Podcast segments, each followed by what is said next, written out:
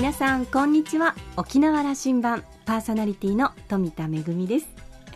海外公演が近づいてきて連日お稽古の日々です。あのご想像通りあの沖縄のお稽古はですね夜、まあ、それも深夜に 及ぶことが多いので、まあ、酔いっぱりとなっておりますけれどもでもあの今回ですね公演に行く先が、えヨーロッパの、まあ、フランスなので時差があるのでちょうど日本でですね遅寝遅起きの生活をしていると現地でピタッとこう健康的にちょうどいい感じになるので、まあ、今回ばかりはいいかなと思ってお稽古に励んでいます。さあ沖縄羅針盤今日も元気に5時までお届けいたします。どうぞお付き合いください。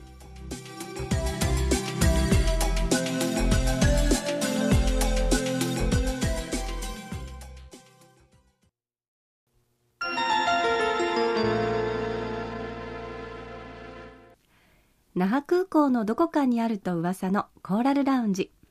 今週は龍谷大学経済学部教授の松島康勝さんとラウンジ常連客で沖縄大学地域研究所特別研究員の島田克也さんとのおしゃべりです。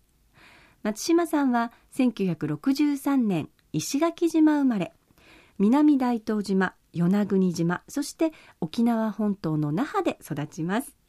那覇高校卒業後早稲田大学政治経済学部経済学科を卒業。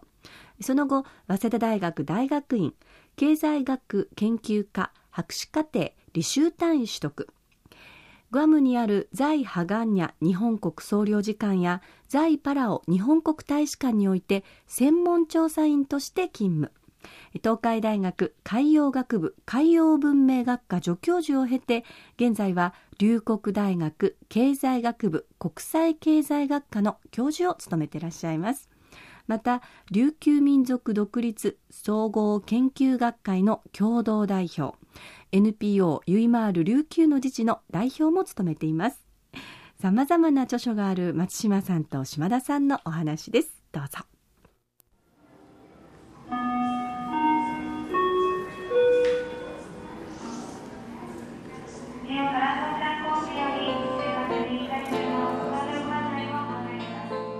えまあこのえー、こういった独立の議論っていうのはですね、えー、復帰後43年、えー、今年43年目ですけども、えー、2年前にですね琉球民族独立総合研究学会というのができましたんですけどその時に5名の仲間とですね、えー、作ろうということでですね、えー、作ってですね現在は300名になってですね、まあ、こう琉球の独立をですねというものがをですね具体的に客観的にまた国際的にね議論しようというですね機運がねこれまでなく高まってきているというのは私も肌身で感じております。うん、まああのこの数年のね、はい、日本政府と、はい、その沖縄との、この確執というかね、えー、あのぶつかり合いが、それをまた、あの後押ししていると、バックボーンみたいなことになってるんだろうと思うんですけど、であのゆっくり今日はお話聞かせてください。あの琉球独立という話をしたときに、えー、あの松島さんの著書を読ませてもらうと、えーはい、あの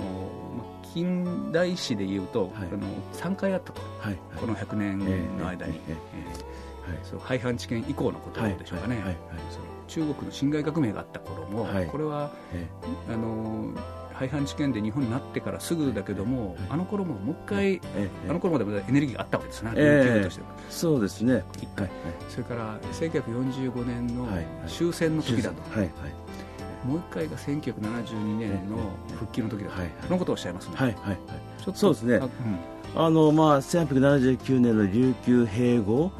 からですね日清戦争が終わるまでですね琉球国、え救国運動っていうのがあってですね、うん、えー、いわゆる新国に亡命してですねそして、えー、琉球国を復興させようっていう運動があったんですけども日清戦争がそれがなくなった弱くなったわけですよね。ただあの孫文で、ね、中国革命家である孫文がですね新学革命を、ね、起こしてですね、えー、やっぱ新たなですね国を国を作ると、うん、その時に孫文と一緒にですね、えー、琉球準もですねやっぱり、えー、独立運動で起こす機会はあったと思うんですね、うん、はい、しかしそれがちょっとできなかったと、うん、でそれから終戦後ですね琉球ではあ独立を主張するいくつかの政党はあったわけなんですね。もうそれも一つの、えー、可能性だったと。えー、それから、まあ、それは終戦の時はやはりですね日本の統治がですね一旦終わるわけですから、うん、えー、その時にですね、えーまあ、米軍統治にカットになったんですけどもでその時国連に訴えてですね強く訴えてですね琉球をですね、えー、新たな国にしたいとかまた国連にですね植民地として認定してもらうとかいう形でですね脱植民地から道は歩めた可能性あったと思うんですね。ここあれですよね、あの僕らこの認識ですよね、その1945年のその終戦というのは、大変痛めつけられてしまって、もうあのどうにもならないという状況まであったという中で、ただ一つ伝わってなかなか伝わってないのはね、これ大先輩方という話、しかしながらある種の解放感もあったんだと、あのある種日本統治というかね、日本国になってあれでえー、数十年、えー、やっぱり重苦しかったんだが、えー、それが解放されたという気持ちがあったというのを聞きますよね。はいはいはい。まあそれぐらいやっぱり近代、えー、沖縄琉球はですね日本政府によってですね痛めつけられていてまた琉球人差別もあったわけですね。うん、それから解放されたっていうですね非常に開放的なですねもうあったんでやっぱり独立論も出てきたと思いますよね。そして実際琉球政府という形でですね琉球人の政府もですねまあいろんな制限付きでありますけれども存在してですね自分たちで島をですね。ある程度統治、えー、できた、まあ、米軍の支配もありましたけどもね。そういった経験もあった、まあ、本当の国家ではないけど、まあ、疑似国家って言いますかね。そういった体験もあったということですね。自治ということは神話のには、え。ー、神話なんだがその中でやれることはや、え。ーあの、猫が見てる間だけはやっていいという話のことではあったということであったんです。もうそういったですね本当に米軍のですね支配にですね本当にもう抵抗してですね抵抗する中で自分たちでですね、えー、権利を獲得してきた時代でもあるわけですよね。はい、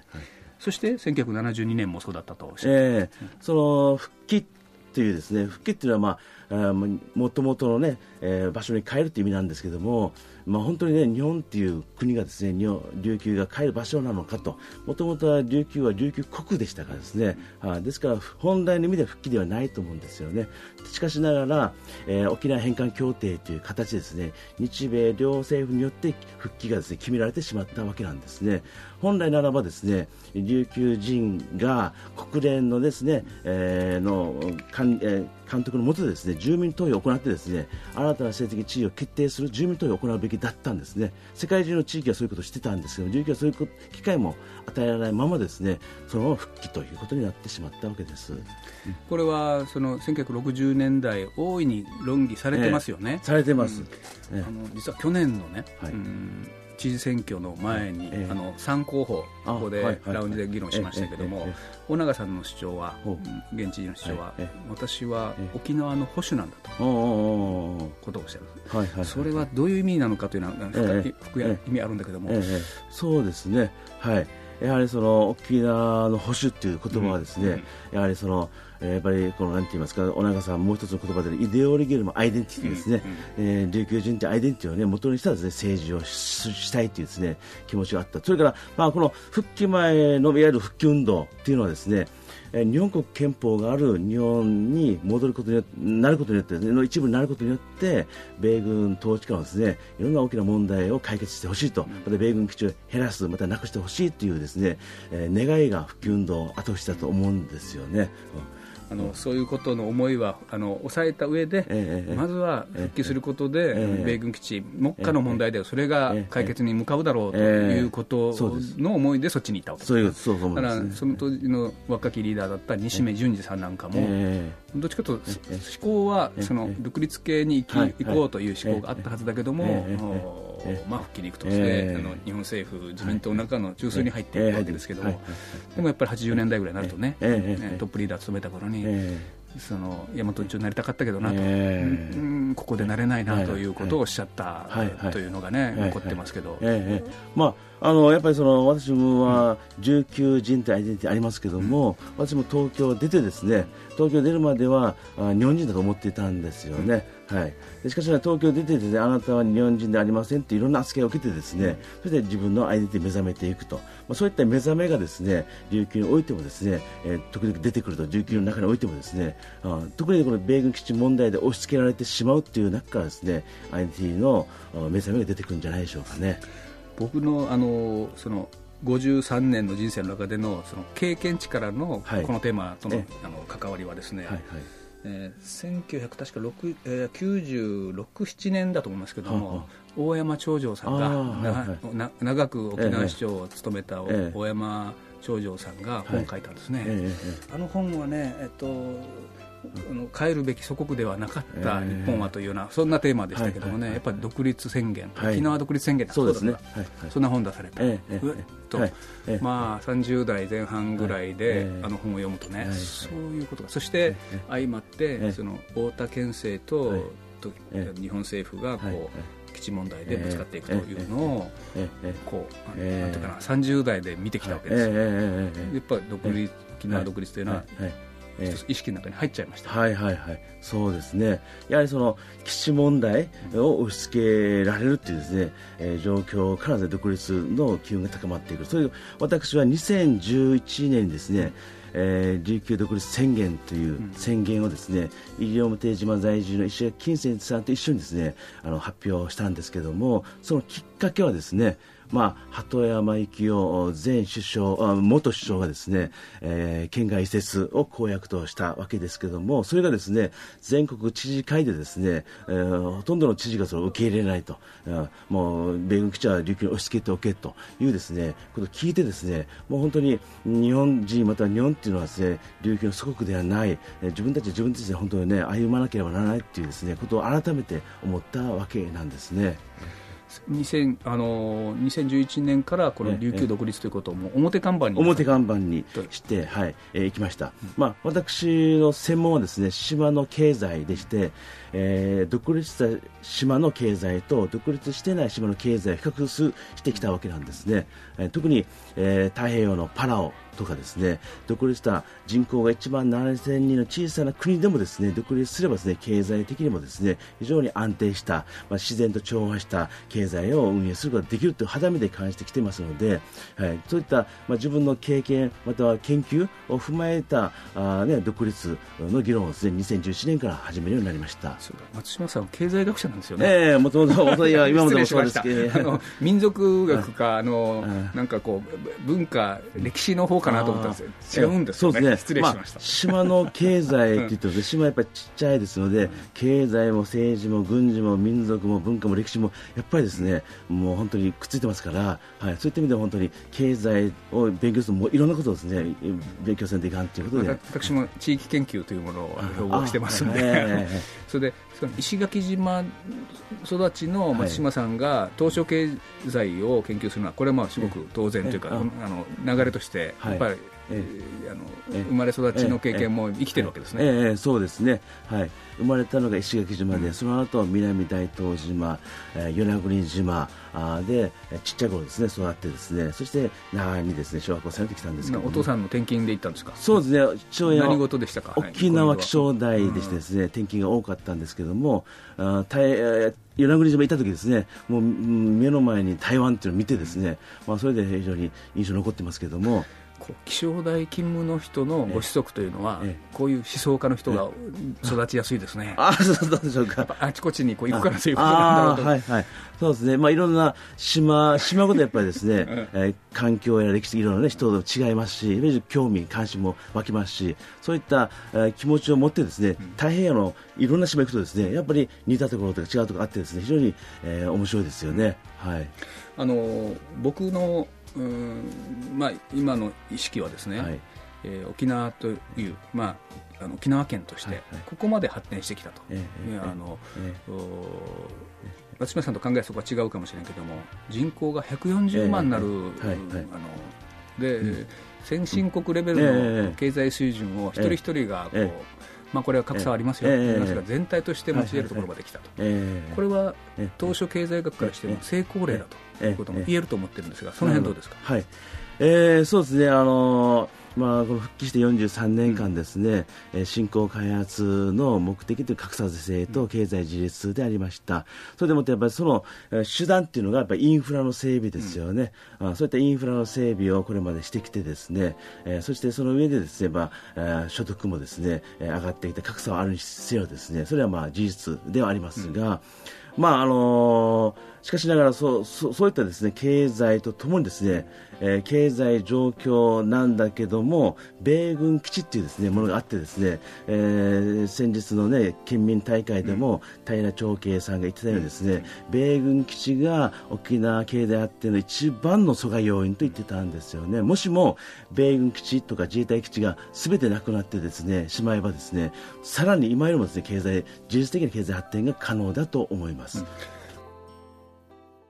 島の経済がご専門という松島さん。あの確かに島田さんの話にもありましたけれども沖縄県は、ね、人口も140万であのこの人口よりあの小さな、えーまあ、独立国というのもたくさんあるわけですからさあ沖縄これからどうするというお話になりましたけれどもかつてはまあ居酒屋独立論っていうふうにも言われましたようにこう割と大っぴらにあのみんなが語っていたようなことがありましてまあでもその後、まあ、沖縄の歴史ですとかそれからまああの経済ですとかいろんな側面から語られるようにはなってきましたけれどもでも逆に昔に比べると本当に大っぴらに大きな声で居酒屋で今そういう会話ができるかなと思うといろんな立場の人がいるんだろうなって思うとなんとなくこう物を言うのが怖いような風潮ってありませんか？かつての方がもっと自由に物が言えてたなということをちょっと感じたりしますけれども。さあ、えー、今週はここまでにいたしましてこのお話の続きまた来週お送りいたします。お楽しみに。今週のコーラルラウンジは龍谷大学経済学部教授の松島康勝さんとラウンジ常連客島田克也さんとのおしゃべりでした。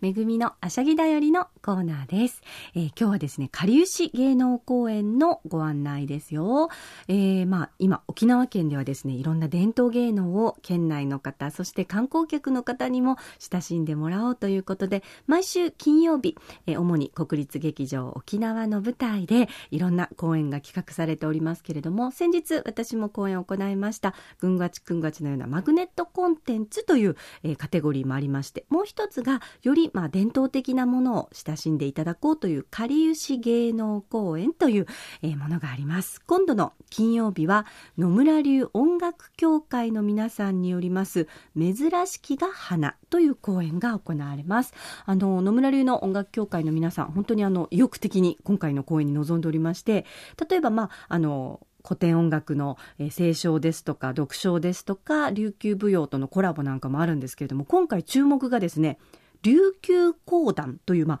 語りとそして音楽で、えーまあ、あの物語を綴っていくというものなんですけれども、えー、琉球処分をめぐって混乱している琉球王国時代、えー、新日派と新中国派に、えー、分かれてその陰で翻弄される若者たちの姿をですね、えーまあ、語りとそれから、えー、古典の名曲を織り込んで、えー、お届けするというものなんですけれども、えー、講談を担当するのは東明義明さん。はい、もう聞きどころ満載だと思いますね。そして歌三振が入江明宏さん、私も大好きなアーキーさんと呼ばれてるもう本当に美声の方ですけれども、ぜひ楽しんでいただきたいと思います。野村流音楽協会の皆さんによります珍しきが花かりゆし芸能公演。今度の金曜日6月の19日金曜日国立劇場沖縄小劇場で夜の7時開演となっています。チケットは国立劇場沖縄のチケットカウンターや県内各プレイガイドで発売中です。ぜひお出かけください。めぐみのあしゃぎだよりのコーナーでした。